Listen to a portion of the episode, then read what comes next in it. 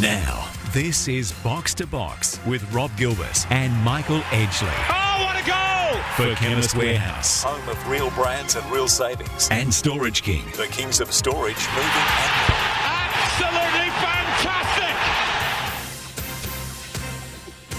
Hello and welcome to Box to Box, the show that is everything football. You're with Rob Gilbert and Michael Edgley to run the rule over the past week in the World Game. First edition news with Willem van Denderen shortly, and of course during the show we'll be joined by our 250 game veteran of the Victorian Premier League and former Notts County man Dean Hennessy and our former ITN journo turned pundit Derek Dyson.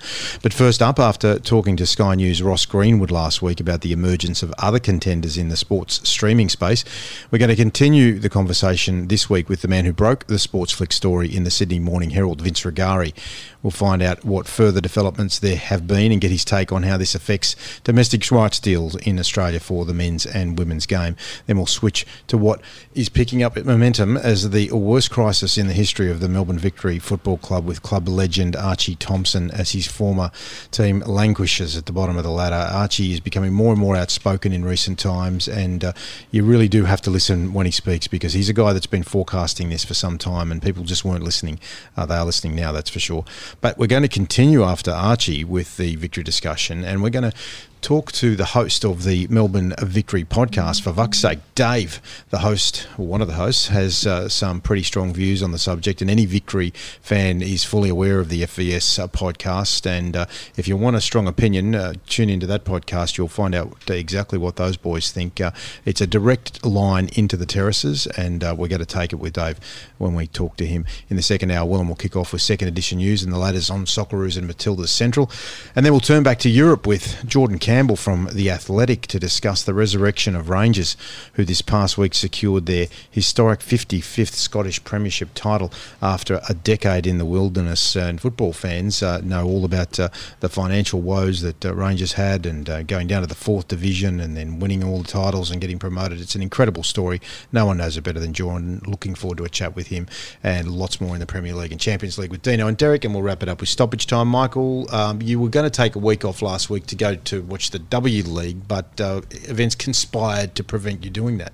I ended up watching it on TV because they transferred uh, from Lakeside Stadium to AAMI Park the uh, the game uh, on match day, and uh, Melbourne Victory couldn't get their COVID plan in place, so fans weren't allowed to go to the game. But I did watch it on the on the telly and enjoyed that. But having said that, Rob, I did go to um, the Marvel Massacre last Saturday.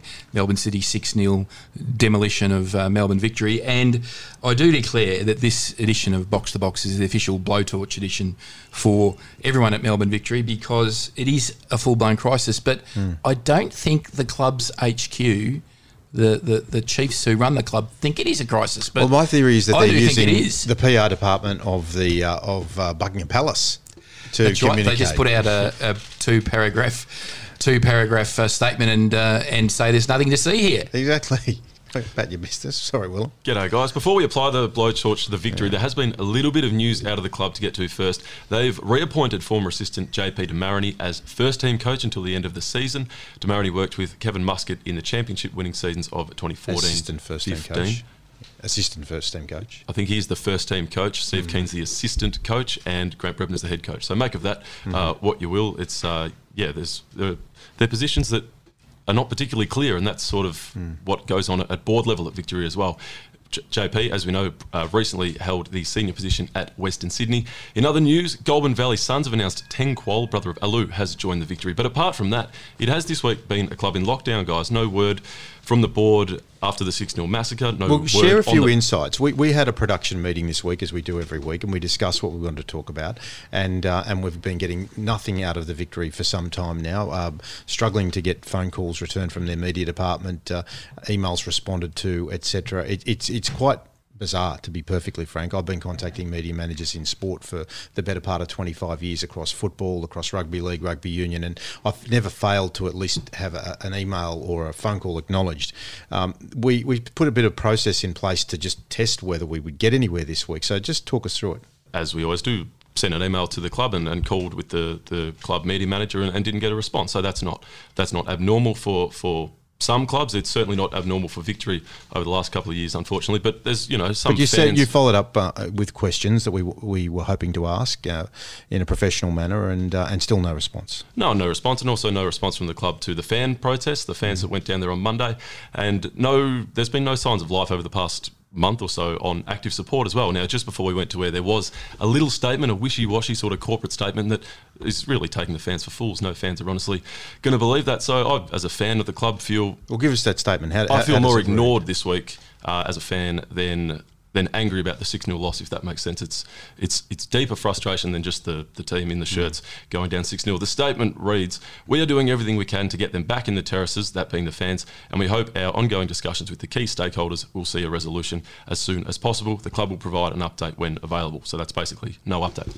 Before Willem gets into the rest of the news, um, just to close uh, this sort of opening um, commentary about Melbourne Victory is that they need to front up and ask some hard questions, and uh, they're not doing that. And the fans are voting with their feet. I was there last Saturday night. Um, there was uh, less than less than uh, eleven thousand people at the game. Well, I noticed, and, and I'm not sure who um, wrote this, but I, I noticed it, and then I read it in an article that it's not a good day at Marvel Stadium when you can read the words Marvel Yes. on the Uh, seats. And I think that'll be the case this Saturday night again against Adelaide, unfortunately. Moving on to the W League, Michelle Heyman will have the chance to go top of the all time goal scorers list when Canberra face Perth on Friday. Heyman drew level with Sam Kerr on 70 league goals in last Sunday's 4 1 drubbing of Brisbane, which brought them to within striking distance of the four. Heyman one on one with the keeper, Michelle Heyman. And there we have it. She has equalled Sam Kerr's record. It's The all-time highest scorer in the W League. She's finally done it. The monkey's off her back. Well done, Michelle Heyman. 70 goals in the W League. Michael, you'd expect Canberra to bank the points against Perth this Friday, who are unfortunately having a pretty dire season. Who of the current top five do you expect to miss the cut for finals? I think Canberra's the one that's uh, going to probably just miss the cut because I think just the results will go against them and uh, their their run at the finals will probably be enough. But just a reflection on Michelle Heyman, she's actually in um, uh, career best form at the moment, uh, I believe, and she's a lot of the goals in the W League. Uh, some of them can be goalkeeper errors and so forth, but she scored some technically brilliant goals this year. And um, if I was Tony Gustafsson, she'd definitely been in, uh, in even though she's not a contracted Matilda, that they, they should have a look at her. She looks like she's in the peak physical condition of her career and she's uh, scoring goals. And she certainly made it clear that she's keen as mustard for a return with the big next couple of years ahead for the Matildas. Over to England, Harry Kewell has been sacked as manager of Oldham Athletic following a run of one win in six that had the club 16th in League Two. He's had a bit of support from rival manager Ian Evatt of Bolton. He's described Oldham's decision as crazy, with the club to now appoint their eighth manager in three years under the current ownership. Kewell said he leaves the clubs with no regrets, having known from the outset he'd have little budget or time to work with. Now, Rob, your prediction that Harry will one day be Socceroos manager is certainly not under threat because he's got a long way to go, but that is now Crawley, Notts, and Oldham that haven't gone his way. Is it time to maybe cast an eye to Australia? I just get a sense from Harry, and we talked to Jackson Irvine a couple of weeks ago, as a, as an individual, as a professional, um, that his capacity is uh, is as yet untapped. Uh, um, if a, a, an A League club gives him a go, I'd love to see it. But I just you just know Harry. He's he's a bloody minded kind of guy. He's not the sort of fellow that's going to give up easily. He's he's married to an English woman. He's, his family is settled over there. Um, I just can't see him coming back to Australia unless he had a, a massive offer. He's not going to do a Tony Popovic and uh, and go from uh, you know one uh, country to the next. Uh, I just think that Harry might uh, be better off getting an assistant position somewhere um, at uh, you know a second or third um, tier down, and then really learning the craft of someone who's who's done the caper and then re- regroup. Um, I still back him. Uh, I actually think he's building a brand in coaching. He's starting to get uh, some little bit of runs on the board, but he's getting all important experience, and I, I hope he sticks at it because. Um, your prediction, Rob, when you first made it a few years ago that he'll coach Socceroos, I mean, raised some eyebrows around the table. But but I Across do the world. That's right. But uh, having said that, I do think he's building a bit of a I, I did, and I remember I did say in his mid sixties. Yeah, and I actually think that he's. Uh, I I like uh, some of the stuff he's done recently. So uh, let's hope he gets another opportunity and uh, and he continues to build his credibility and as a as a you know a, a top line coach. And I'd love to see him back in Australia coaching at some point. I think that'd be great. All right, stick around. We're going to talk to Vince Rugari. We had that Sports Flick story last week, which he broke. We talked to Ross Greenwood. We're going to talk to Vince about that and a bunch of other things around sports streaming in Australia next on Box to Box. Box to box. Can you believe it? For Chemist Warehouse Home of real brands and real savings. and Storage King. The kings of storage, moving and more. And this could be the most crucial goal of all. This is box to box. Now, a little over a week ago, Vince Rugari wrote an article in the Sydney Morning Herald that set the uh, football town alight when uh, he wrote that uh, Sportsflick, uh, uh, pretty much a startup in uh, the world of st- sports streaming, had pinched the the rights to the Champions League from Optus Sports. Now, the due diligence for that is still playing out right now. We haven't had any official announcements, but we did speak to Ross Greenwood from Sky News last week about it. We want to dig a little deeper into it from a football point of view now, and we welcome Vince back to the show. How are you, mate? Very well, thanks, guys. How are you? Really good, mate. So you know, we, we sort of we crossed a, a, a range of different areas with the discussion with Ross Greenwood last week, and uh, uh, he gave us some insights and speculated on a few different things. We don't know any more than we did then, but uh, insofar as uh, you know your contact with Michael Turner and uh, and the, the team at Sportsflick, it, it still seems that it's uh, it's it's happening and is is likely more likely than not. Look, I can't go too deep into you know discussions I've had on or off record with various parties, but rest assured, I, I certainly wouldn't write something unless it was uh, it was true, um, and it's definitely happening. Um, it's definitely the case that Sportsflick have won the bid for the UEFA Champions League.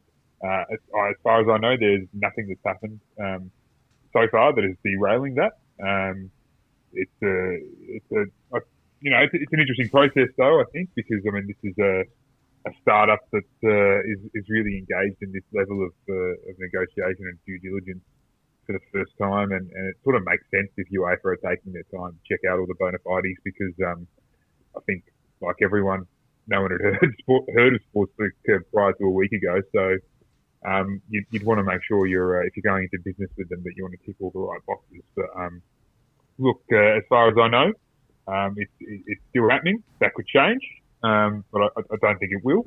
Um, and uh, yeah, I mean, the, the reaction to the story was immense purely because days after I wrote it, I still couldn't believe it. It was one of those ones that just comes out of absolutely nowhere and, and shocks the industry. They don't come around too often, things like that. And um, in, in some ways, I really am trying to still get my head around it, trying to piece together who these guys are as individuals and as a group, where their money comes from. I mean, they say they're self-funded that's cool, but you know that's, that's still a, a, fair chunk of cheese just to have lying around. So you do wonder if these guys love football so much, why haven't they poked their head up previously? You know, why haven't they bought an A League club, for instance, things like that. It is a crazy story. Just if we take a step back, um, it's good news for the A League though, because and W League because at the end of the day now with the establishment of Stan Sport and their uh, acquisition in rugby, uh, we know that uh, Optus uh, with its with its existing rights and uh, you know they'll they'll they look like uh, Optus Sport will be a long term player. Um, and obviously now Sportsflick, uh, it seems like the A League may have some options. So the, the first question I've got for you, Vince, is do you think the A League uh, football community's fallen out of love with Fox, Fox, Sports. We, you know, no no more preview and review panels, no Sunday night show to uh, talk about all the things off the park. Um, it's just a bare bones coverage at the moment. So, um, is it the is it the right time for football to leave Fox? And if Fox makes a rearguard action to try and get it based on its on its own strategic uh, content play, um, should the uh, APL say no and, and, and forge new path?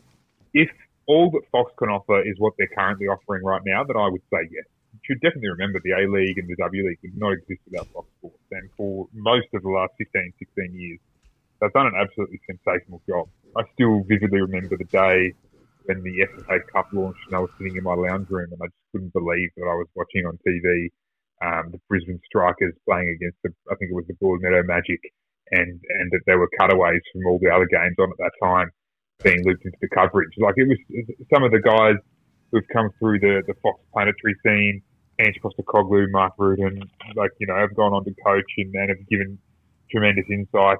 Um, so many great memories are linked with Fox, but you're right. At, at the moment, um, it's it's bare bones, and uh, you know the, the, coverage is basically the, the, the, absolute minimum. There's no more magazine shows. There's barely any post or pre-game um, reaction, uh, and and that's a decision Fox have obviously taken based on um, you know some pretty average ratings from the A League over the journey, and and probably some frustration with the A League too about the way it's managed its own affairs um, in recent years. I think we can all sort of agree that that's that's, that's been the case. The A League has, has, really been stalling these last few years. Um, but the A League's in a position right now where um, it needs to grow. It needs to start building on the things that you know it's been doing for, for many years and take things to the next level. And um, you can only really do that with a broadcast partner who wants to go on that journey with you and wants to give you a leg up on that journey, help you promote your product, not just through the channel or television station that you've got, but through other means as well. Um, Fox and News Corp used to do that, but we look at News Corp's coverage of football. That too has scaled back dramatically. Um, Fox's coverage has scaled back dramatically, and for a league that needs to grow and expand its horizons, that's no longer the um, yeah, it doesn't seem like the, the, marriage it used to be, that's for sure. This is Box to Box. We're talking to Vince Rugari from the Sydney Morning Herald uh, about TV rights in general, what it means, uh, the, the new player on the market, and uh, and how it all plays out for football in this country. We've seen a lot of dialogue um, before the A League, this current A League season started, about whether it should make a permanent move to winter or whether it should stay in summer or some sort of um, hybrid sort of uh, arrangement based on you know Asian football calendars, FIFA breaks, all those types of things, the quality of content, the standard of play in winter versus summer. But uh, my sources tell me that most of the uh, the options available to the APL are going to want, you know, broadcast partners are going to want this to be uh, remain in summer. Do you have a view on, on, on summer or winter and the commercial application of it? I think every person who likes football and wants football to succeed would agree that um, winter is the best option purely from a footballing standpoint. But um, for a number of reasons, obviously because it would align with the NPL, align with Asia, um, cooler weather, better football, etc. Like that's so so obvious. But I, I, guess this is sometimes where I get frustrated with um, some of the discourse within the game, particularly on Twitter about what what we should we do as a game. Like you don't make our decisions in a vacuum. You know, a lot depends on um, factors other than what we think as pure football people was the right move. Um, now, even before this broadcast negotiation cycle began, there, there, were clubs who were split about whether summer and winter was the, the right option. Like obviously, James Johnson of Football Australia think winter's the way to go, and some A League clubs think that as well. I actually think it's the minority of A League clubs who think that because um, some A League clubs, particularly the ones in the, in the southern states who, who have to compete with the uh, the absolute behemoth that is AFL, um, there's issues for them moving to uh, to winter because the the A League matches will be going head to head with uh, you know a, a, bigger product in town and, and, a sport that a lot of people who have A League memberships follow. Um, there's also ground availability and pitch quality concerns as well, but um, the overwhelming number one factor here, uh, as you mentioned, is, is the broadcasters. Um, now, a lot of people don't like the idea of broadcasters um, dictating how football needs to be, but ultimately, there is no professional football in Australia without a broadcaster.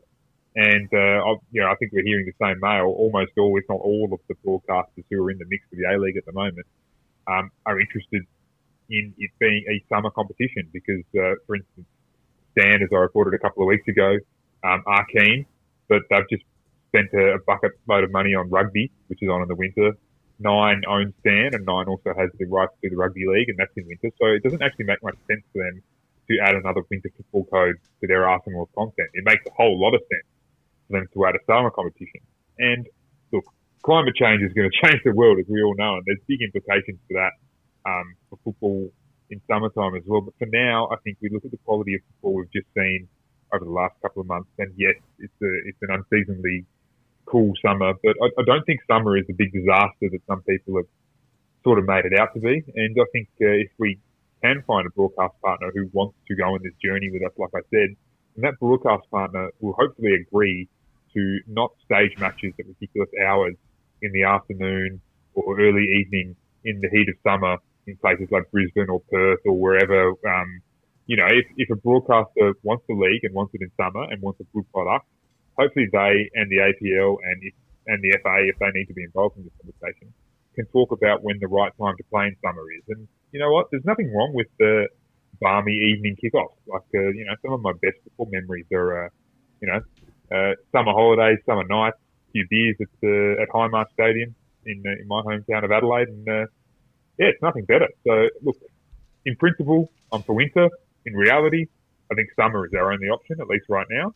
And hopefully, one day we can build to a position where um, we can do winter because we're strong enough as a code to actually determine our own fate. We're not there yet. Yeah, it does seem that way, Vince. Uh, and personally, I'd love to see uh, football in winter, but uh, you use the Melbourne example alone, where you've got AAMI Park, uh, which is already um, covering uh, the Melbourne Storm, the Melbourne Rebels, um, and you, and then you'd have at the very least City and Victory playing there as well, and uh, try, trying to, to, to get a, a, playing surface that was fit for football uh, um, and align fixtures um, would be just a, a, massive issue. And, and for those reasons you outlined, like uh, hopefully uh, uh, Stan does come in with a, with a decent bid, and and Fox has you know second thoughts, and, and we could put a competitive scenario together where the A League and, and the APL can can get the, the kind of money that they need to to, to, to begin to regenerate the uh, the A League and the W League to the, the standard that uh, that will we remember it from in the past and uh, and and to you know the, uh, the better standards of the future that we hope.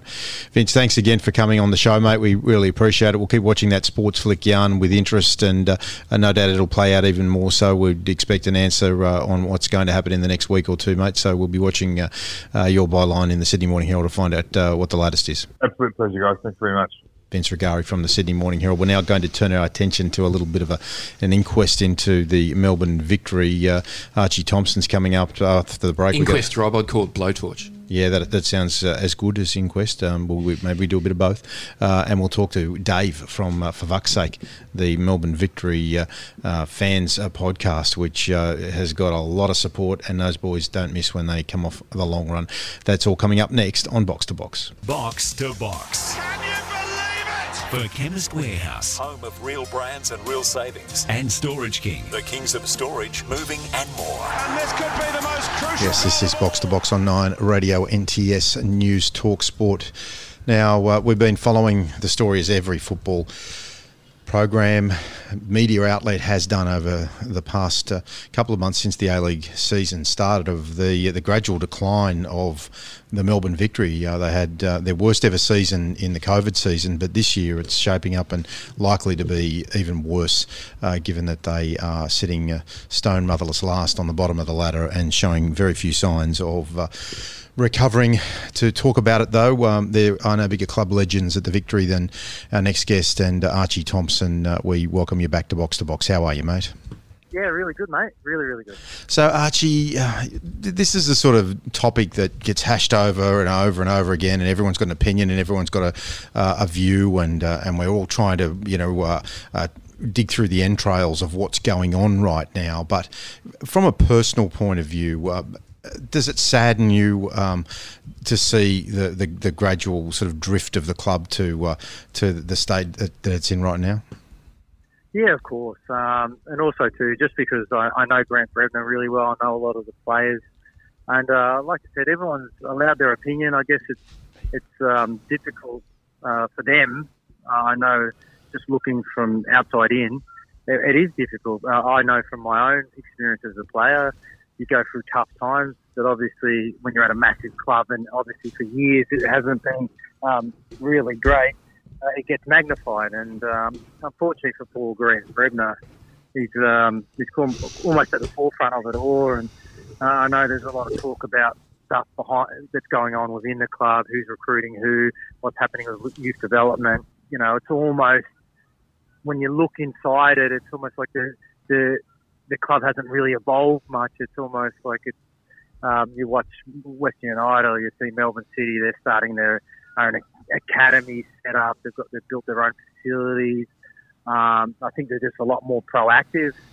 But uh, look, it's, it's, it's difficult times. Um, I actually reached out to Anthony DiPietro and Grant Brebner just to see if there's something maybe I can do within the club.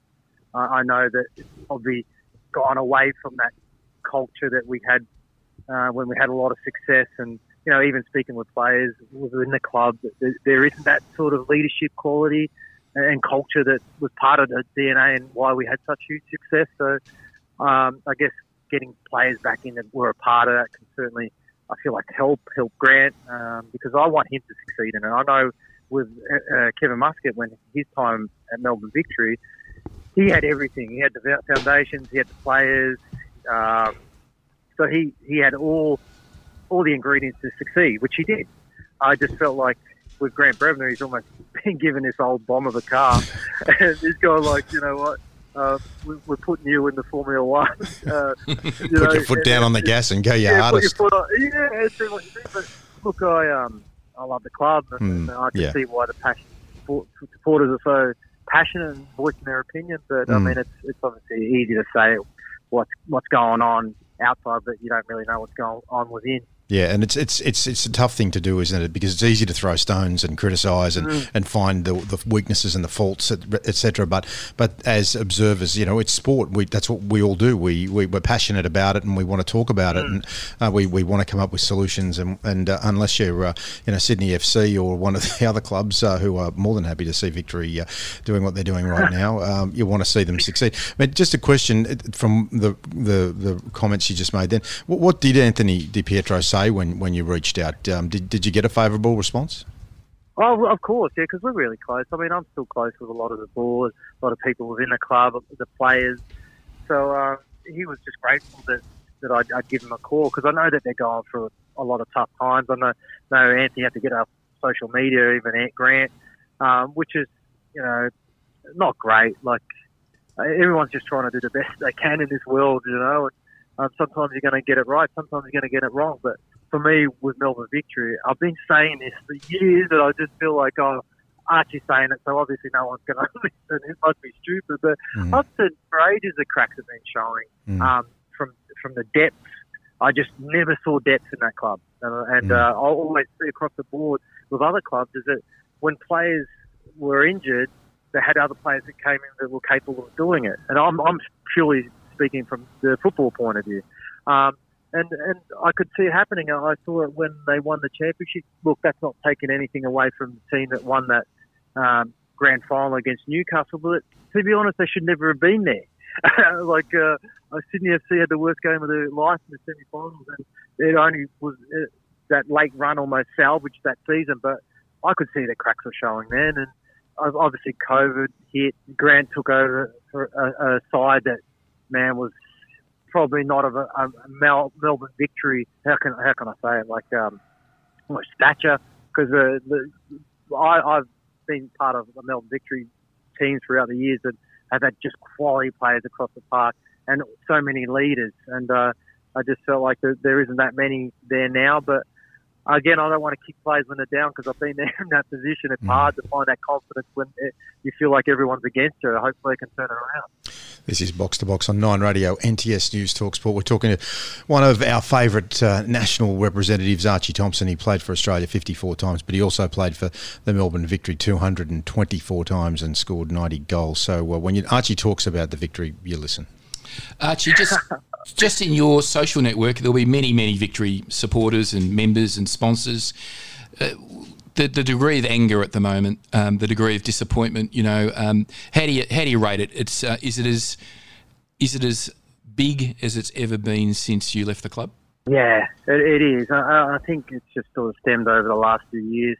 Um, when you've got a massive club that hasn't succeeded in a long time, it it, it definitely frustrates supporters and fans. And I just think that um, from the recruitment point of view and the, the football that's been played, okay, um, they have every right to be upset because for me that game on Saturday against uh, Melbourne City, they just it, it, was basically uh, men against boys, and there's ways of losing, um, which you can you're not going to win every single game, and and but it's just about how you lose, show heart, and, and I just think it wasn't there, and that comes with obviously having confidence, and they're just lacking so much confidence everywhere, not just from the team, not even from, from the coaching staff, but it must just filter through the whole organisation. Um, so it's, it's obviously disappointing, but I feel like for the A League, Melbourne. I know that Sydney would be obviously happy. A lot of other clubs would be happy, but for the success of the league to do well, um, they need a Melbourne victory to be doing well. And uh, at the moment, it's, it's not there. But um, like I said, a week in football is a really short time. You can see things turn around so quickly. I know they've got JP there that's uh, that, that come in, and I feel like he can add a bit of balance. I know uh, people have their opinions about you know why is he in there, but I feel like I know JP. I was there when we had our successful time at uh, Melbourne Victory. He's, he's just just that character that will uh, add a As long bit as of he stays on the mongrel. sideline, Archie. Yeah, well, mate, you need a bit of mongrel. You know, you need a bit of mongrel, and sometimes it's good to have that balance. Like I know Brebs a bit of a calm character, but maybe not so um, tough on the players when they need to hear it. Maybe someone coming in like a JP can go, hang on, that's not you're not doing that right. There's no sugarcoating it. You either fix it or you're out. And um, that's the kind of uh, feel that they probably need. And JP has that voice, and that maybe partnership might work. Archie, um, a lot of people in my network uh, uh, uh, have a similar opinion to you that the cracks have been shown for a while and that, that the Marvel massacre against Melbourne City last weekend was uh, you know, the, the point that uh, the blowtorch now can be applied. And a lot of people are questioning, uh, they want that blowtorch pointed in the direction of Trent Jacobs, Drew Sherman, and Paul Trimboli, who've been at the club, uh, uh, maybe not Drew, but Trent and Paul for a long time. And that whether they are the right people who are the engine room of the, the club that makes just, just, you know, the strategic decisions around, you know, coaching, recruiting, um, player and youth development.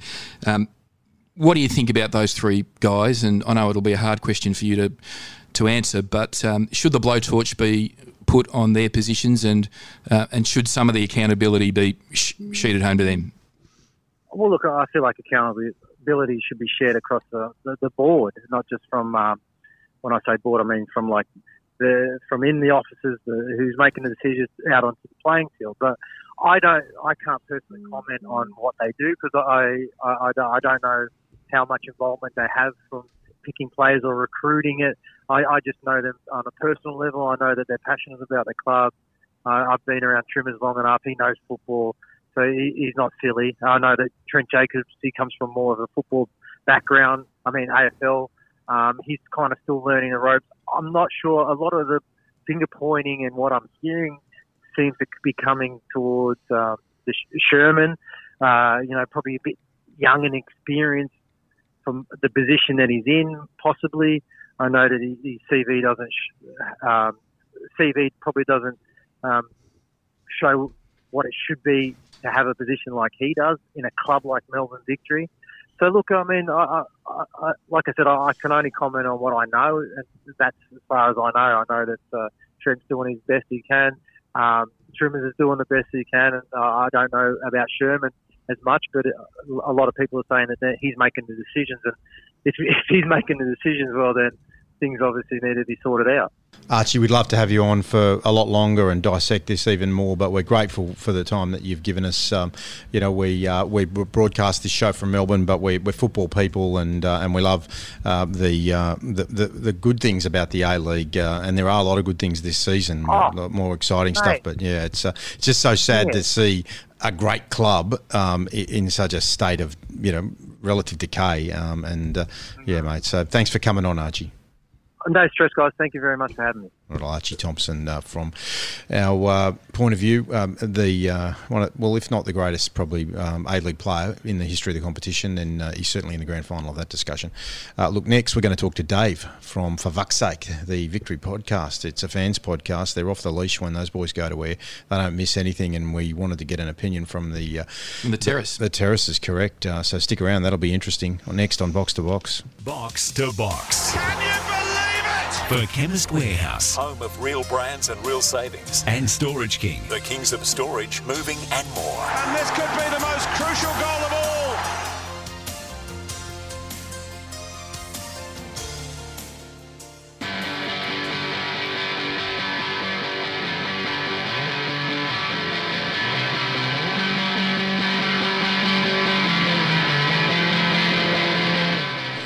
Well, for fans of the For Fuck's Sake podcast, they'll recognise that uh, music as the uh, music that opens that great podcast, the Melbourne Victory uh, discussion that takes place, well, usually once a month or thereabouts. It's Eddy Current Suppression Ring, which way to go. But the man we're about to talk to, Dave Sahoy, he's been uh, one of the voices of uh, the For Fuck's Sake podcast for the past six years, and uh, we are really pleased to have him on our show for the first time. How are you, Dave? Could be better, Rob. Thank you for having me. Absolutely. Uh, and Michael, uh, it's a pleasure to join you guys and that was very much a nice surprise hearing hearing that podcast intro there. Absolutely, mate. Well, it's uh, it's you guys um, are passionate fans, and and and there's no mistaking that. I mean, I, I remember my first experience at uh, at Olympic Parks. You know, I was, I was doing some uh, work for uh, for a community station in the in the season, standing on the running track there, watching you know the victory fans. Uh, it just it, it was something that was created almost. It felt like out of nothing. It was this latent appetite for football um, at that level, and uh, and it was all the best things. Uh, uh, but then to listen to your podcast a couple of weeks ago, where you know you guys des- described the victory as a diseased, rotting carcass, uh, mate, it's, it, it's it's it's just tragic, isn't it, that we've come to this? Yeah, it really is, and I, you know I think the main thread, you know, the main sort of focus of our last few weeks is that the club seems to have lost its way, and you know obviously it coincides with a, a, a terrible start to this campaign. You know, uh, seven points from ten games and a humiliating record-breaking loss just on the weekend. But you're not wrong. What you just talked about with Olympic Park and what, what has been created with Melbourne Victory over the past 16 years. Uh, it was really that perfect storm in a city that was crying out for a, a football club uh, to represent the city. And, you know, I, I, I, don't want to be a doom and gloom merchant. I think that, the fans are still there. The club is still very much a powerful one. Uh, but I do feel that we need to, I guess, uh, address some of the malaise that is, you know, both on and off the park currently. We just had Archie Thompson on, and he talked about he he's been seeing cracks for, for some years, and that they've been papered over to to to, in his opinion. And, and we've also we had Richard Wilson recently on the show who told us that he thought it was an elite club not being run as an elite club. And now I, I have the opinion, Dave, that the club is so far out of touch with its sort of fan expectations and culture. You know that uh, Anthony Di Pietro, Mario Bison, who are good uh, football people that have been around the game a long time and have really are the the the um, the stewardship of the club at the moment, and the administration just seems so detached from the expectations of the fans that it's a it is a full blown crisis, and that something uh, needs to give. Do, do, you have that view as well? Absolutely, yeah, you, summed that up perfectly, and. The, the discontent is palpable. Like I, I feel like uh, with our podcast and the, the, the community that, that exists uh, around FFS, uh, we have our ear to the ground you know, and you know the finger on the pulse, so to speak. And the angst is just incredible right now. And I want to say from the outset, it's not you know we're not sore losers. We, we, we can deal with losses. We've had periods you know where we've finished you know second last a couple of times. The first season of Melbourne Victory wasn't a great one. I think a lot of the, the club culture has been built on you know being able to withstand and, and, and to grow. Uh, and the culture that's been built is, is, a sense of belonging that isn't just about winning. So I really feel that that the nucleus or the spirit of that still exists, but I think it's gone off the rails a little bit, and I feel that there's a disconnect. I think that's probably the most appropriate word right now between the way the club is run and the way in which fans feel they're being treated. Uh, and look, it's not just one event or uh, you know this particular season. I feel that it's it's something that's you know, we're seeing the culmination of a few factors. I've, i think I've said the phrase "death by a thousand cuts" about three or four times this week because that's what it feels like. Uh, and fans are now voting with their feet, which is concerning. And I feel like the club potentially have taken fans for, for granted a little bit. Now, I totally agree that Mario Bison, Anthony Di Pietro, absolute you know, stalwarts, and what they've done for the club cannot be discounted you know, in terms of the money that they've poured in over many years now. But I do feel like you know, it needs to be, I guess, brought back down to earth a little bit, uh, get in touch a bit more with the rank and file, and, and try and understand exactly how we feel. Dave, when Kevin Muscat was sacked, oh, I personally felt he was sacked when he departed. And I also thought at the time that it was probably the right decision. As a fan, I thought it was maybe time for a bit of a freshen up. But having seen who they had lined up and who's come in the, the couple of seasons since, I think it looks a far less considered decision than it did at the time. What was your take on Muscat's departure at the time and how have you viewed it retrospectively? At the time, when, when Kev left, I feel as though everyone felt it was the right time. It, it, it felt as though uh, the club needed a change in direction. And it's, it's worth remembering that, you know, he was our manager for many, many years, but he's, you know, part of the furniture, he was part of the club since its inception. And so the, the culture, you know, successful culture, that it was very much built around, I guess, the cult of personality of Kevin Muscat in many respects. Uh, and the, the, I guess the succession planning uh, around the fact that you know a huge void has been left uh, since his departure probably hasn't worked out as we would have liked. I think most fans were fairly okay with uh, the appointment of Marco Kurz when it when it happened. Uh, and you know, a few people do look back and think that it was potentially a bit of a, a rash decision to offload him after I think it was ten games. And yeah, it, it just seemed to be at that time uh, not not exactly well planned out. Uh, and obviously, thereafter, Carlos Salvachúa was involved, but and you had the transition to Grant Brebner and then COVID hit. So look, there's, there's been a lot of different factors uh, at play to lead to where we are, but they're factors that all clubs have had to deal with. There's been managerial changes uh, at quite a few different clubs this season, uh, and yeah, I just uh, I feel as though the the perception, at least, is that you know it, it, there hasn't been, I guess, enough forethought with the way in which uh, the management of the club longer term has been considered, if that makes sense. Let's uh, gaze into the crystal ball and ask you, as a fan, someone who's, who's really nailed on. Um, you've got a voice with the podcast, but you're also a voice from the terraces. You know, if you if you could uh, sit with, down with Anthony Di Pietro and give him, uh, uh say, two or three uh, um, uh, recommendations for what you would want the fans to see, what would they be?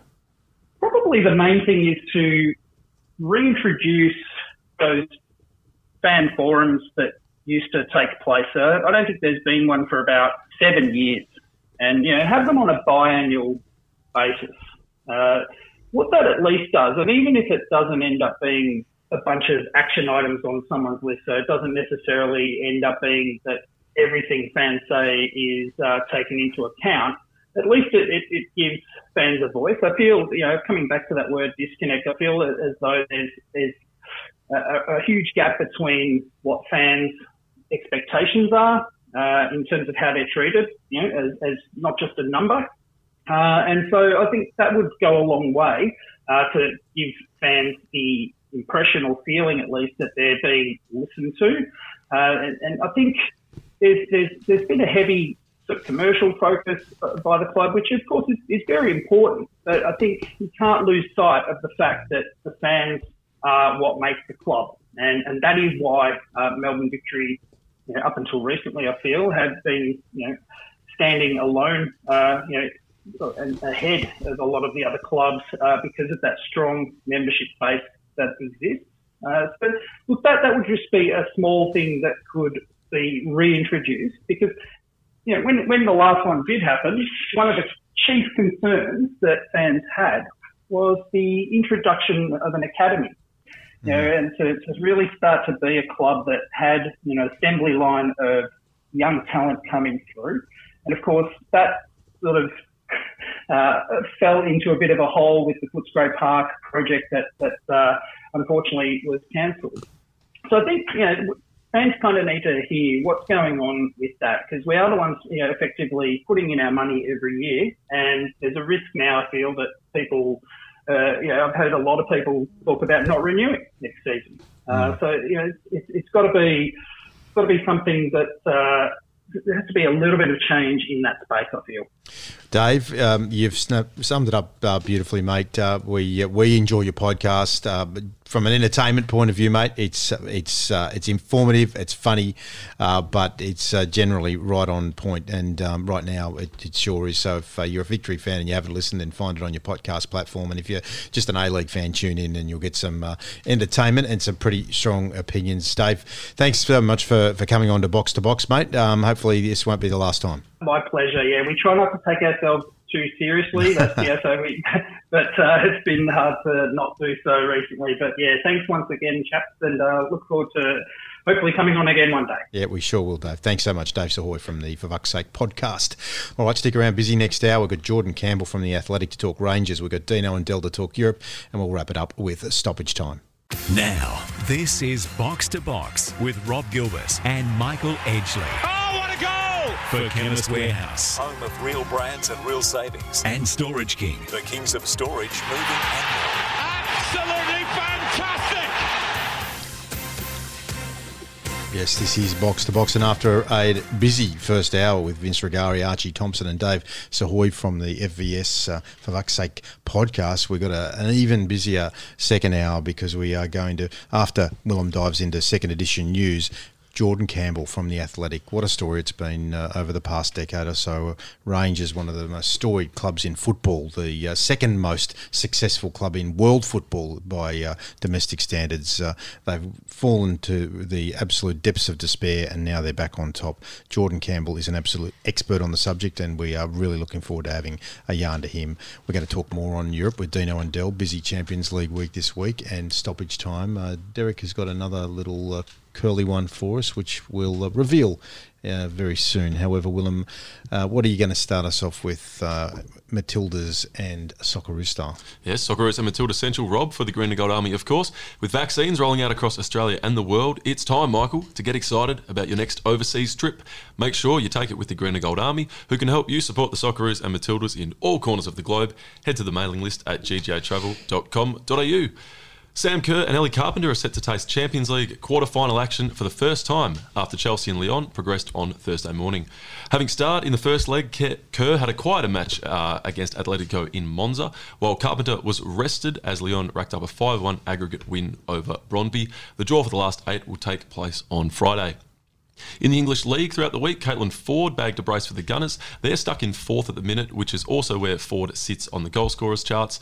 Hayley Raso came off the bench for Everton late in the first half and deputised at right back as they went down to Manchester City. Now, Michael Hayley Raso started the season and her Toffees career magnificently. Is it fair to say she's come off the boil a touch? Don't know if she's uh, she has come off the boil, but um, yeah, those selection um, issues will be a worry. Not sure how her body is, but um, we know the quality of Hayley. She's she's a top liner, and she's uh, she'll be fine. Don't, don't about Hayley. Unfortunately, in London at West Ham, they're going to be without Mackenzie Arnold for four to six weeks after she injured her knee at training. To the gents, Harry Souttar's finally scored his maiden goal for Stoke, heading home a corner in a 2 0 win over Wycombe. Stoke remained bogged mid table in 10th. To Asia, Mitch Langerak's Urawa have won three out of three to start the J League season, Mitch having conceded just once, and David Williams was teed up for a goal by Roy Krishna as Mohun Bagan drew 1 all in India. And finally, back home, Ryan Grant celebrated his 200 a-League appearance for Sydney with a goal against Western United, which sealed a crucial three points as the Sky Blues looked to return to the top of the table. Barbarouses looking for Ryan Grant in the master!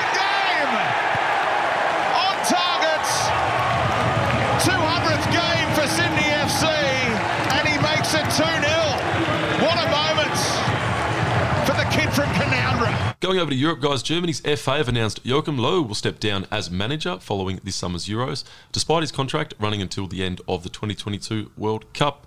Yogi has presided over a complete restructure of German football since taking up the job in 2006, reaching the Euros 2008 final, coming third at the 2010 World Cup, and going two better and winning it four years later.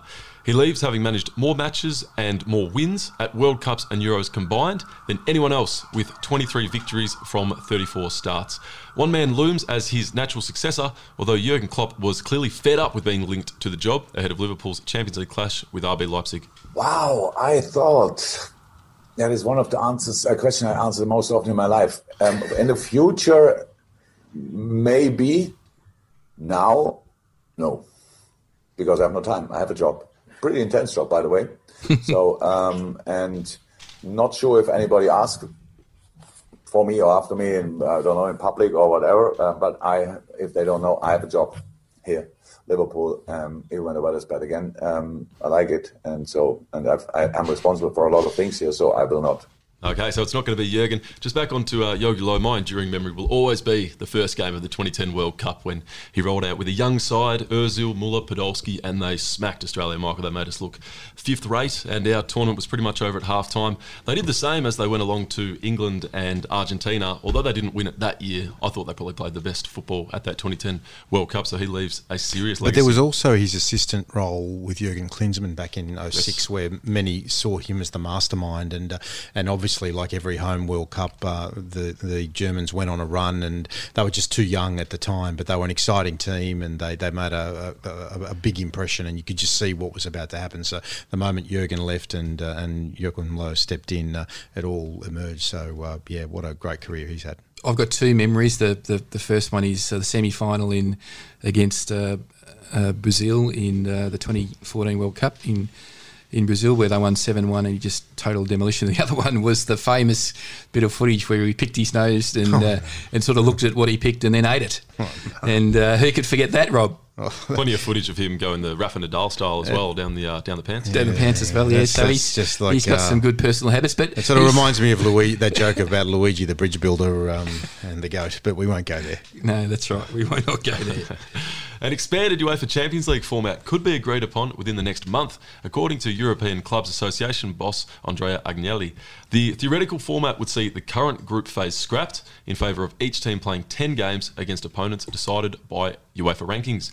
These would result in an overall table determining who progress to the knockouts. All up, 100 extra matches across four match days would need to be accommodated. So the fear from England is that to find those extra four match days, that'd probably be the end of the League Cup. And of course, the size of the league, which is always in contention, would possibly be reduced as well. And, and I'm sure Derek and Dean will have a comment on it, but uh, something in the vicinity of a quarter of the entire revenues of the EFL come from the League Cup. And uh, if you take out six of the of the clubs uh, at, the, at the top end, it's or it just about makes it irrelevant. So, you know, it sounds like uh, if they're involved in this decision, and they are to a certain extent, uh, that they may well be forced to, to be the turkeys voting for Christmas. Over to Brazil, the Rio de Janeiro state legislature has voted to rename the fabled Maracanã Stadium in honour of their most iconic footballer, possibly their most iconic person, Pelé. Should the state governor approve the change, the stadium will be known as the Edson Arantes de Nascimento Rei Pelé Stadium. That is, of course, Pelé's full name, with Rei Pelé translating to King Pelé.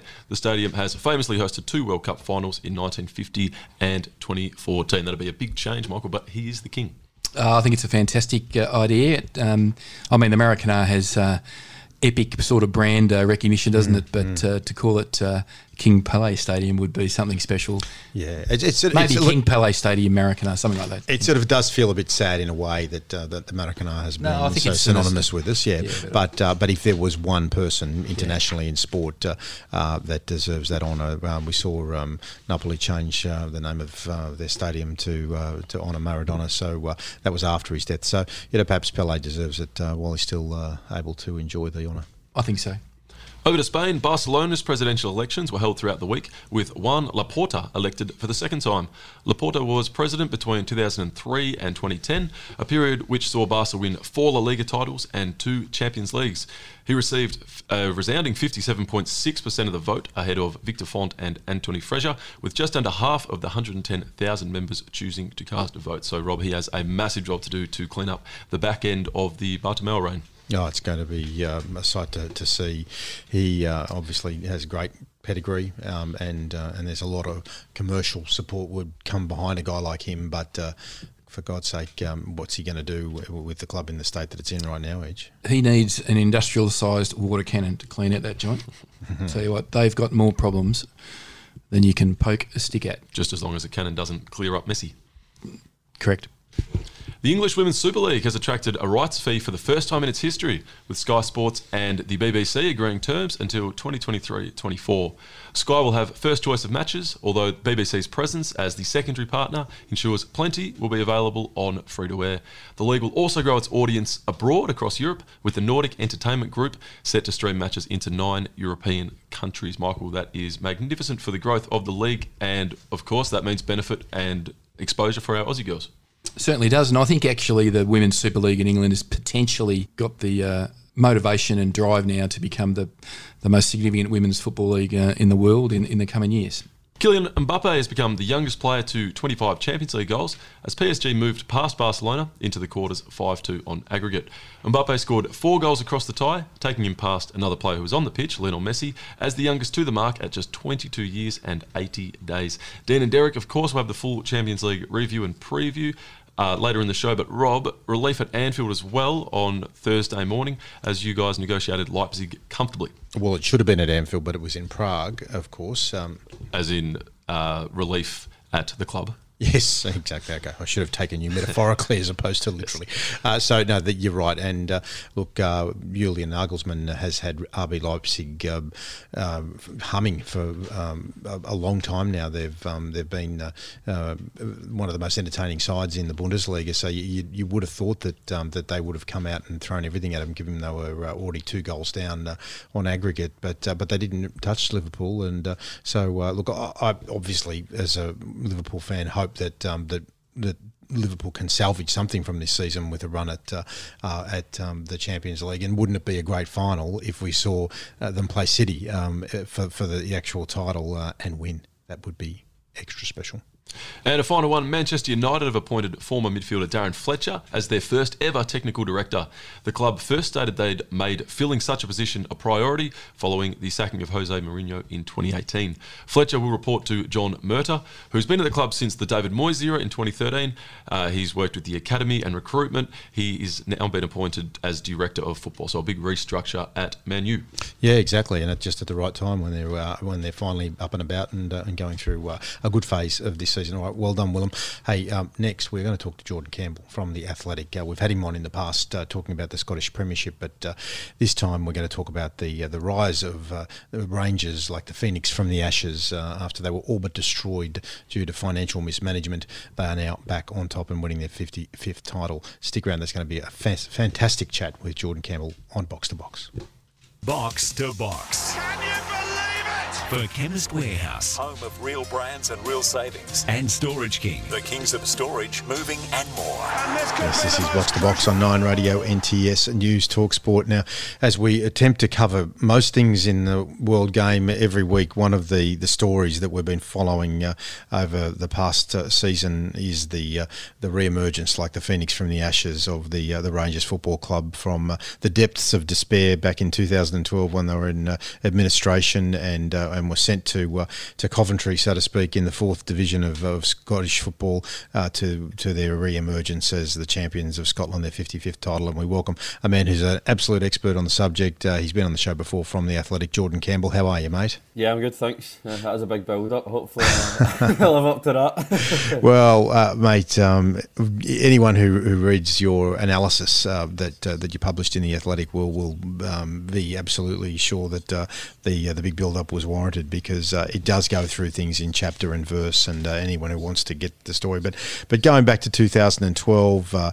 um, it was it was a disastrous time for Rangers, wasn't it? Yeah, I mean it's it's hard to put into words now. You know, nine years later, just how desperate things were. Um, you know, Craig Whyte had come in, um, bought the club for a pound, and paid off the, the bank debt, but unbeknown to everyone um, else for another few months, he'd actually you know, use future season ticket money um, to fund that deal, um, and essentially, um, you know, just withheld tax and, and put the club into the mire. Um, so, uh, you know, that that time was uh, is almost impossible to, to sum up how much hurt that caused um, the Rangers support and. You know, it, it, all it did was entrench the divide in Scottish football as well, when they had to start again in the fourth tier. So, the last 10 years as they've been walking up their way back up, you know, I, I think Rangers fans have had a sort of siege mentality. So um, to eventually sort of complete this journey um, definitely means a lot to them because in the years in the years after 2012, for a good three four years, there were times where the fans had legitimate concern about whether they were going to have a club to support um, or whether it was going to just turn into a Mike Ashley um, front for Sports Direct and be downsized to a level where they would never compete with Celtic again. So these were all very real things at the time um, until they got regime change in 2015 and they've just been gradually building and building and building, especially in the last three years under Gerard. And yeah, they've got got back to the summit now. And- the uh, the story though, the, it's a wonderful story though um, of redemption in, in many ways, and they did have to redeem themselves because they'd done the wrong thing, and uh, and the other clubs weren't willing to let them back um, on an easy, you know, soft ride. So uh, they they now are the only club in, in Scottish football to have won every division of football because they had to, um, and uh, and the um, the smaller clubs around the country. There was the famous ball on the hedge incident, uh, um, and you know these these moments that are now uh, etched in time. I think the novelty factor when they first went down to the bottom of the league was refreshing because, as you say, the you know the reception or the, the lack of compassion from other sets of supports was it was you know it was expected because you know dominant teams who have forever you know for over a century been at the top of the sport. There's always going to be an element of jealousy or you know Schadenfreude. So um, you know the- I think when they went down to the bottom league, you know things like the ball being stuck at the hedge at Brechin and you know going to Peterhead and going to all these new places and making new acquaintances. I think that was um, that was exciting it was a bit different, but I think that novelty factor very quickly wore off because you know even in the fourth division, it took them three months to get their first win away from home. There was a, a transfer ban. Um, you know they lost at home to Annan Athletic. There was there was some real embarrassments in there. Um, and then you know the real low point I think was 2014-15 when you know Ally McCoist, a club legend, um, you know resigned basically because you know the team were struggling off on the puck and they were you know it was toxic off the puck. Um, and you know at one point there was 11,000 fans at a game, um, which was the lowest in decades because the, the fans were having to boycott to try and get control of their club back. Um, so that's the real turning point is when they managed to get Rangers fans and people who wanted the best for the club back in. You're listening to Box to Box, and we're speaking with the Athletic's Rangers expert Jordan Campbell on their title winning season. Now, Jordan, once uh, Rangers got back into the Premier League, the disparity between them and Celtic was still absolutely gigantic. Um, they made steady progress and obviously um, appointed Steven Gerrard, which seems to have been the key turning point. You won't mind me saying it's a relatively modest squad of triers as opposed to superstars, but what do you think has made the difference this season and why they've been able to take that gigantic leap forward? Well, I mean, I think it just comes down to time, really, and uh, and working to the same plan. Um, because you know, Gerrard came in his first season, beat Celtic twice. You know, got to the Europa League group stages in the first couple of months, so there was real signs of improvement there. But it was moments rather than any prolonged success in that season. Um, and in the second season, you know, there was it was title winning form just the same as this year for the first half, and then after after the winter break, they just completely collapsed, dropped 13 points in, in 10 games, and Celtic um, ran away with it before before uh, the pandemic um, halted things because I remember in February Gerard was really really down. Um, you know, a couple of times he walked into the press conference room. One time always stands out to me is at Hearts when they were put out of the the Scottish Cup, which meant it was going to be two trophy seasons in a row. Um, and he basically twice was asked, was he having to plan for the future and consider his uh, considering his position, and twice he never he never took the chance to say no, I'm here for good. It was hesitancy, and you could see there was a bit of self doubt about whether he had tried everything and whether this was the end of the road. But um, you know, to turn it around for the the, the Hamilton game in March, um, second last game before the, the pandemic, where they lost one 0 um, the place was absolutely toxic. To come back and then go unbeaten the whole season has been remarkable. But uh, I think it's been built on solid foundations, and you know part of that I think is in the summer they had you know Zoom calls uh, um, with the le- leadership group of like five six players. Um, uh, then they had you know unit unit calls with the defence midfield to talk about things, and then they had an extended pre-season as well where they're not they've not been used to that in the last couple of years because they've had literally two three weeks before they've gone straight into European qualifiers, and then you're three games a week for the next six months. So I think there was a lot more time this year to, to really build those um, build those blocks. But I, I mean, in terms of the, the team this season, I think the biggest difference has been the the strength and depth. So they added Kemar Roofe, they added Cedric Itten in attack, took the reliance off uh, the Colombian striker Alfredo Morelos, who has been the talisman. Um, and I think they've just shared the responsibility around the park. There's players now getting to double figures and goals like Ryan Kent, Hagi's getting there, Aribo's getting there. So once you start spreading the goals around the team, even Tavernier at right back scored a ridiculous amount. So um, I, think there's not been one superstar of this team, but there's a group of six or seven players who are all very good players and they're all showing it in Europe as well that they're well capable all credit to Gerrard, I think, for uh, managing to keep Morelos on a leash. He's a great player, but uh, other managers have struggled, but he seems to get the best out of him. Talking about um, where Rangers are, obviously returning to the Champions League, early, you know, for the first time in a long time. How far away are they from Celtic in terms of um, financial power? Do they have to double down and continually repeat this success over a long period, or is the uh, disparity not as close as we think? It definitely has closed dramatically in the last few years. So um, essentially, since 2015, when Dave King and the other Rangers investors came in, they they have been funding the shortfall deliberately. So they've been saying we have to overinvest if we're going to close the gap in Celtic because if they only spent within the means, then because their revenues have dropped off so low, they were never going to be able to close that gap. So they've spent the best part of 40 million in the last three years since um, Gerard's came in, that's just investment from their own wealth. So it's been a huge commitment for the for the board to fund this um, because again they're not getting anything back out of this. Their their loans that they're putting into it is just converted to shares. It's not um, this is not an investment for them which will, will be a return. But um, you know Gerard has invested in I think in 2017-18 Celtic's revenue was about 103 million and Celtic's uh, and Rangers sorry was about 30 million so there was about a 70 million gap and as of the latest accounts, it's down to an 11 million gap. Um, so I think when you look at the difference in revenue, that's purely down to the fact that Rangers have con- uh, have qualified for the Europa League three years in a row. Have got to the last 16 two years in a row. Um, but the real difference maker the next couple of years is going to be the Champions League money because in Scotland you get three million pounds for winning the league. You get 30 million pounds for being in the Champions League. So you can see that that is that is the real um, boon if you want to call it that. Um, so I think if Rangers, you know, can qualify through the two rounds next season, that would be a transformative amount of money for them. And also the fact that they're doing so well in Europe, if they can go in an extra couple of rounds, beat, beat Slavia Prague in the next couple of weeks, and potentially, you know, get to the quarters, semi-finals of the Europa League, that could be enough for Scotland to clinch the 11th place in the European rankings. And what that would do is next season it would mean that the, the winners of the league in Scotland would have an automatic place in the Champions League. So it would actually make next season's league even bigger than this one, um, if that's even possible to believe.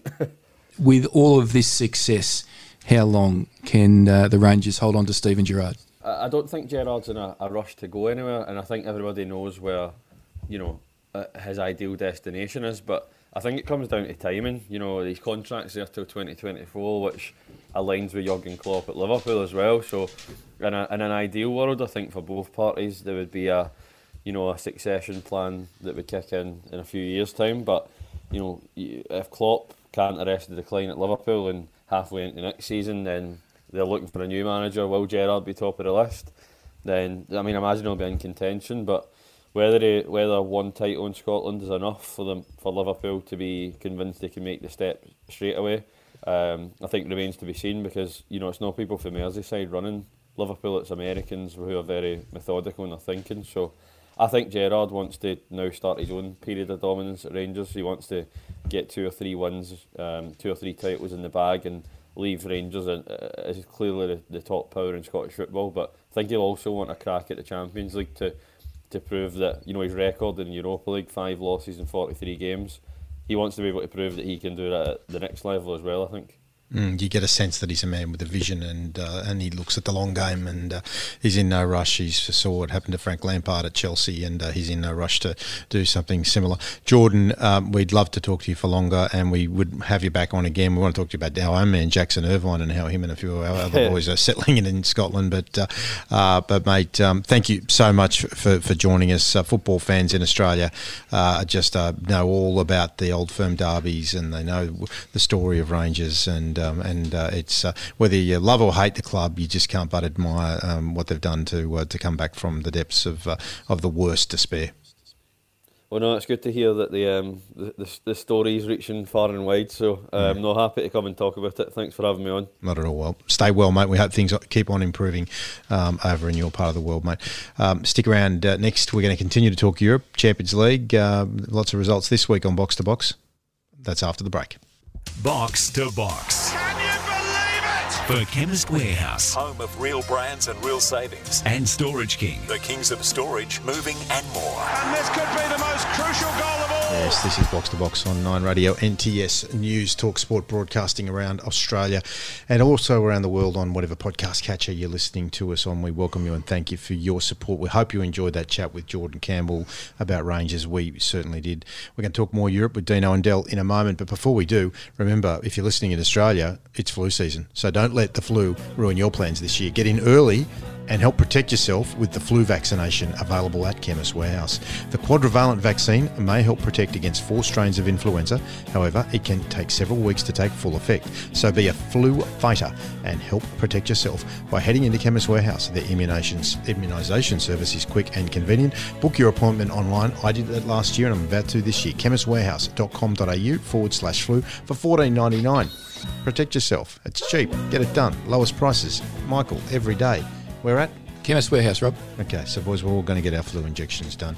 Uh, we have got Dino and Dell here, and um, Derek. Um, well, you've got a smorgasbord set up. Um, why don't you just um, tip us off? Yeah, absolutely, gents. Good evening. And uh, firstly, what I want to ask uh, you, Rob, and maybe some of the others is um, what were you doing in 2005? I uh, was um, enjoying the early stages of discussion around the A League. Yeah, um, Well, it's it funny you say um, that because uh, the first A League match was in August of 2005. Mm, mm. So in March of 2005, which is where we are now, Mm, uh, there was a lot of discussion about who was going to be uh, who was going to be um, nominated to to get the licenses of I remember clubs. talk, I and had forth. meetings at 3AW with Tony Ising then, who was That's right. Uh, who who, who uh, I think is Big- fair to say that he came up with the idea for Melbourne. Well, he Victory came up with the, brand V and the big all that sort That's of right. stuff, So yeah. he's, he's a big part of it. But who could forget? Obviously, the, there was all that happening, Derek. But who could forget the dialogue around the Socceroos because we were hurtling towards the playoff with Uruguay in October. Absolutely. And then obviously the I on the eventual side of the pitch there. Yeah, the eventual qualification for the 2006 FIFA World Cup. But Derek Germany. must have had a reason for asking that question. Yeah, what was the reason?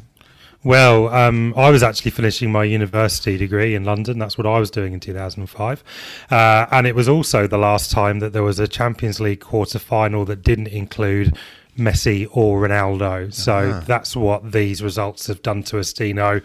Probably Yeah. the, the tie of the round was the Juventus 3 FC Porto game uh, 2, um, and Porto go through. Great game. Yeah, superb. When you get a 4 4 on aggregate, and then obviously it's uh, one on away goals, so it's, uh, had everything actually. Uh, unbelievable game. And uh, yeah, it's, it's, it's, it's funny, like with regards to uh, Ronaldo and Messi, you know, they've always been measured, you know, you know, tit for tat, and everybody's got their favourites. I mean, mine's always been um, Ronaldo, but yeah, look, I think it's uh, it's a test of the time, and I'm just wondering, you know, maybe who the next two are going to actually step into their shoes.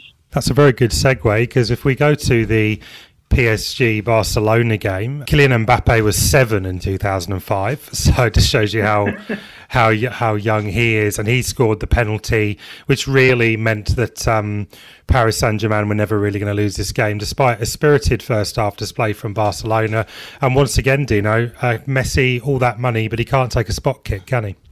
No, he can't. He, he has struggled a bit with uh, the spot kicks, but outside of that, I think he's not done too bad. No, he hasn't. I just, I was just a very strange spot kick for me. He just kind of, I don't know what he was trying to do with it. You know, he just kind of hit it central, but it wasn't with a lot of conviction. So I don't know what was going through his mind there. And maybe if that goal had gone in, it could have been another great Barcelona comeback. But this is a very different Barcelona outfit, as the guys were saying in news too. Um, I know Rob has already had his time chance to talk about Liverpool, obviously two 0 over Leipzig, and this Yeah. is the competition that's keeping Liverpool's season well and truly alive, and hopefully they'll translate that back into the, the Premier League. And, and and the other um, youngster who could be taking the crown is the guy I keep raving about, Erling Braut Haaland. Dino, he was five in 2015, so even younger, Right, okay. and he scored a brace that really put the game beyond um, Seville. But do you think um, Dortmund are a dark horse for this tournament? Yeah, look, I think, especially with um, Haaland, I mean, um, I'm not sure if Sancho's uh, fit at the moment, but maybe if he comes back, um, possibly. I, do, don't know if he played uh, overnight, but certainly with regards to Haaland, uh, he's he's the go-to man, and uh, and the finishing, his finishing is outstanding, and he's obviously the, the I think he's the youngest one to get to 20 goals in Champions League uh, in the quickest time. Going to the Premier League, Dino, we've had one game this week, and City opened up a 14 point lead at the top of the table with a victory over Southampton 5 2. They're now six games away, possibly from the title. And probably one of their players that's been a bit unsung. Uh, I was impressed with Riyad Mahrez. He was, he was classy in this game. Look, Mahrez has been good for me all season. You know, I think he's got like at least five or six man of the matches from from whoever's been uh, choosing it. Um, but they've got so many weapons, and you know, like, um, and, and I think it was a little bit of a blip with Man, uh, Manchester United, uh, but you know, I think United did a good number on them last week or on the weekend. But City bounced back, and um, look, they're going to win the league, and I'm hoping they go really deep into the Champions League. Yeah, you mentioned the game against United. That was an impressive win for them. And Ole has got an excellent record against Pep. Um, and they broke that 21 successive vi- victory sequence. Um, is it time for us all to start eating shed loads of humble pie when it comes to Solskjaer and say that this guy is um, doing the job?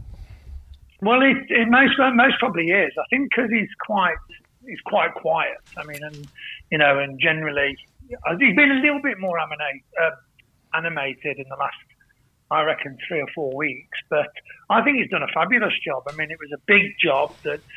You know, uh, he obviously wanted the job. He didn't have an awful lot of experience, but I think as the, as, it, as it's gone on, um, I think it's. I think he's. If you look at it, you know, thinking about even the Champions League of last year and how far they went there, and, and they've been at the pointy end all season. Um, so they should stay in the top four and get European football again. I think he's done a, a fabulous job based on lots of factors that are against him, where a lot of people doubted his credentials. Looking at other big games from the Premier League weekend, I thought, you know, obviously Fulham's win at um, uh, Liverpool was was fantastic, as well as Scott Parker's amazing jacket that he was wearing. But um, yeah. Li- Li- Liverpool uh, six games um, in a row at home, having gone eighty six games, I think, undefeated at home. Yeah. Um, what can you? What is going on? Do you think there, or do you just give all the credit to Fulham? Ah, look, I think I think it's a build up and a build up from the injuries when they happen to key players, and when you think about it, I think they've had like something like 22 partnerships at, at centre half. I mean, that's just not feasible. I mean, I don't know anybody else in world football who's had to do that. Uh, so I think there's a lot for Liverpool. I think the, the Champions League, as we mentioned earlier, is, is something that Liverpool have got to try and drive and go and try and win so to get some silverware this year. But I think Liverpool won't. I think this win, even though it was a an away game at home, which was quite interesting, um, I think if they can just get the home form back, uh, which I think this win might might just change that, then Liverpool, you know, don't don't think Liverpool won't won't try and push all the way and go on a bit of a run from now. So it just depends on how they. I think the next game is most probably the key to see if they can bounce back and, and pick points up in the in the um, EPL.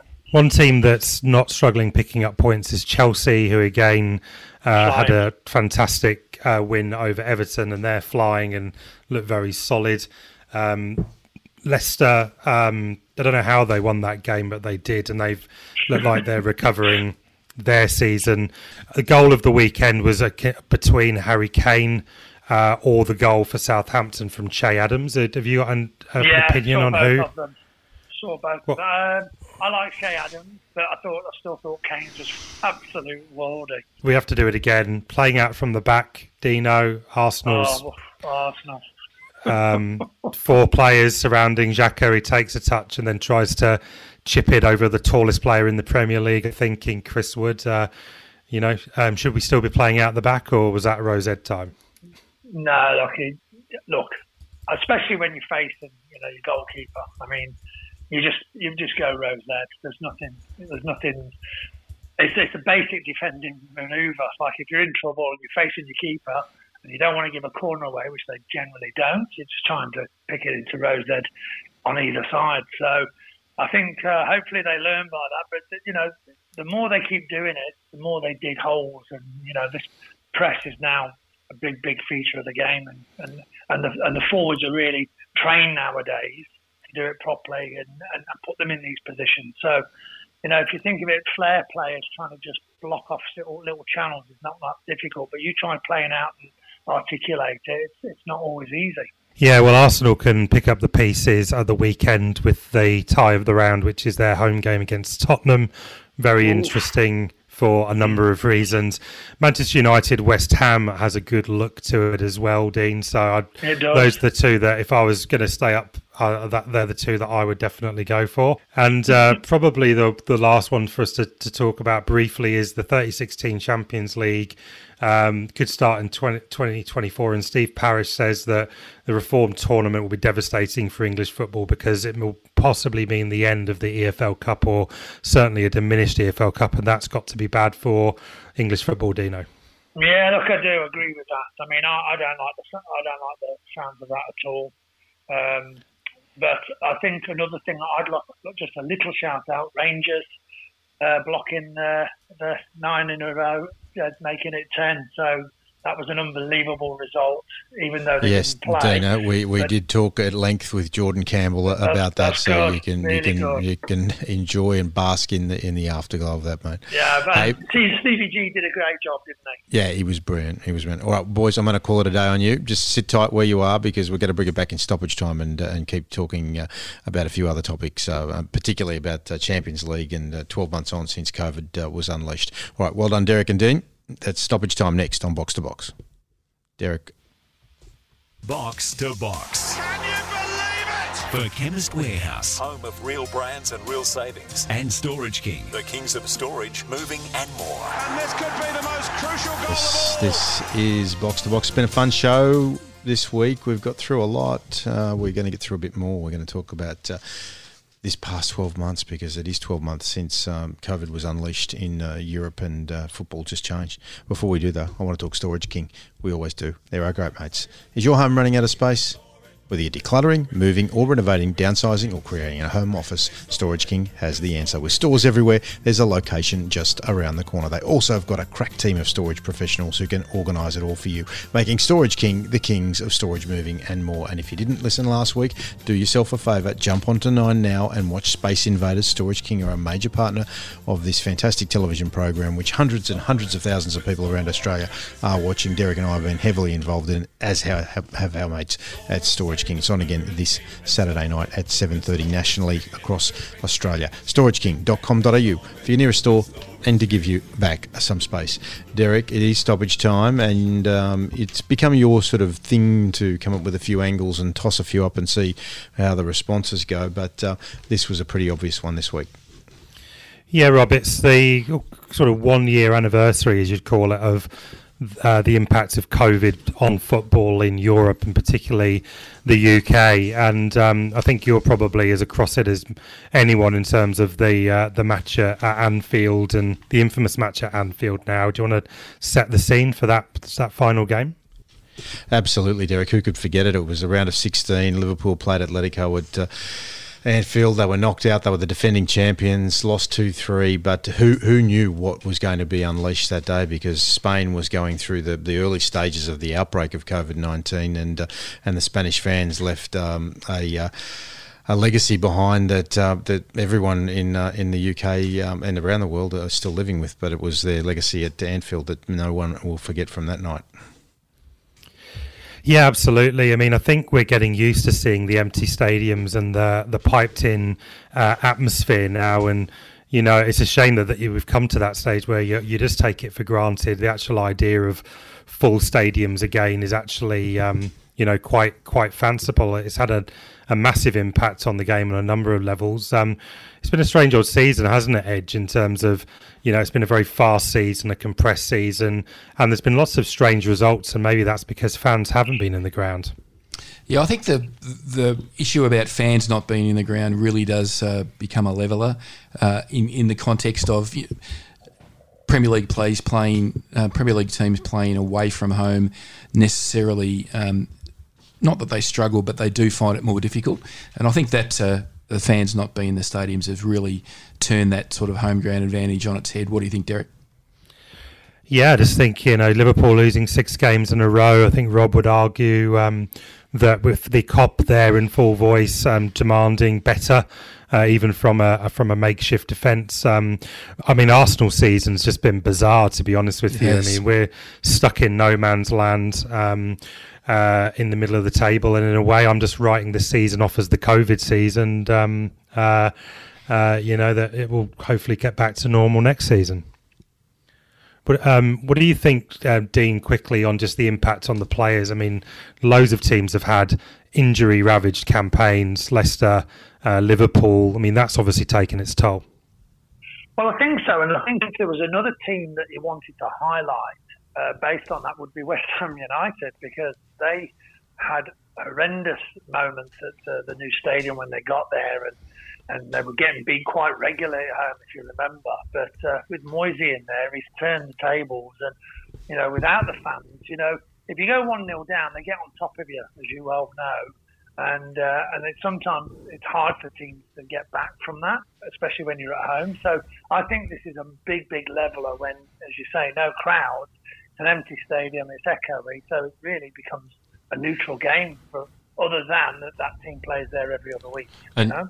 And you mentioned Derek that we're on the one year anniversary of the Atletico Liverpool result. That means that of course means that it's also the one year anniversary of that really sad Atalanta Valencia match, which is uh, one of the the highest points of Atalanta's history. The fact that they managed to progress so far in the Champions League, but that game was, in hindsight, seen as a bit of a super spreader, particularly across uh, their home region of it's been Bergamo. Yeah, officially calls it's officially called the COVID game, and it was a biological bomb because it uh, effectively sent COVID to Spain. Mm. Yeah, that's right. And Italy has been a country that has been totally devastated by COVID, and obviously that's had a knock-on effect um, on on it on its football as well. Uh, obviously, one of the other angles we can talk about here is the ongoing uh, nature of.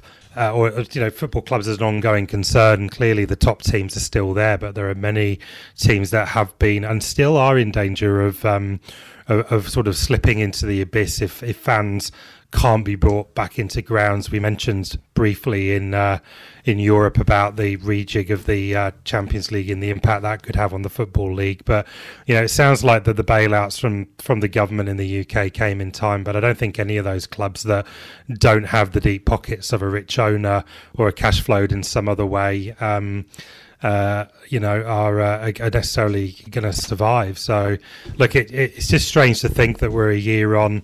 I don't know. Um, how long have we been making this this show, Rob, in this kind of mm. situation as well? We're used to it now, aren't we? Yeah, exactly. Well, we, we could say it was close to the 12 months since we've been, uh, you know, the the box to box wanderers, and we're still recording remote in the studios of uh, Damien Tadio uh, uh Communications. But uh, but we did get back into the studios for a period of about nine weeks there. Um, but uh, but then we were uh, sent back out on the road again. So we unceremoniously sent packing, Willem, weren't we? We got the Tijuana model. well done, Willem. You're learning something. Straight red, straight red. Not even a piece of cheese held up to give us a warning. no yellow card there at all. Rob. Not at all. All right, well, boys, um, another great show. Uh, we, have had we've covered lots of Thanks, areas with yeah.